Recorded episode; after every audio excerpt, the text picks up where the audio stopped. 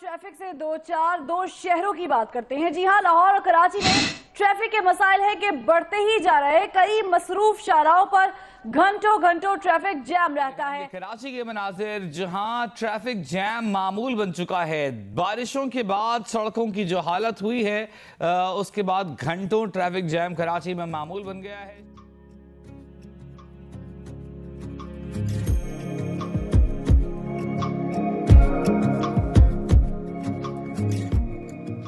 The city of Karachi, home to over 22 million people, is facing a traffic and congestion problem with its increasing population and lack of infrastructure. Safely moving in the city is a challenge we face every day, especially for women. Hi, I'm Hana Lakhani, and I am one of the founders of Roshni Rides, a safe and secure pick and drop service offered on a monthly basis we are trying to make carpooling a mainstream practice to combat Karachi's mobility problem, which disproportionately affects women and their ability to enter the workforce or to study.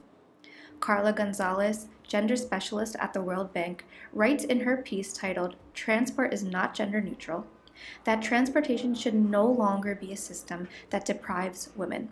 It should be the one that empowers them transport providers and governments need to design women friendly methods of transportation in order for society to progress.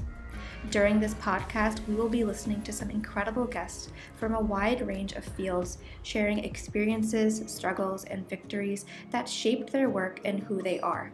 We hope to offer you a rich description of the external and internal factors influencing women's mobility while we as a company work to address them in the services we offer. This podcast is also a way for you to take advantage of your commute time by listening to interesting conversations, including but not limited to mobility. We hope your commute and our time spent together on this podcast will be a transformative experience.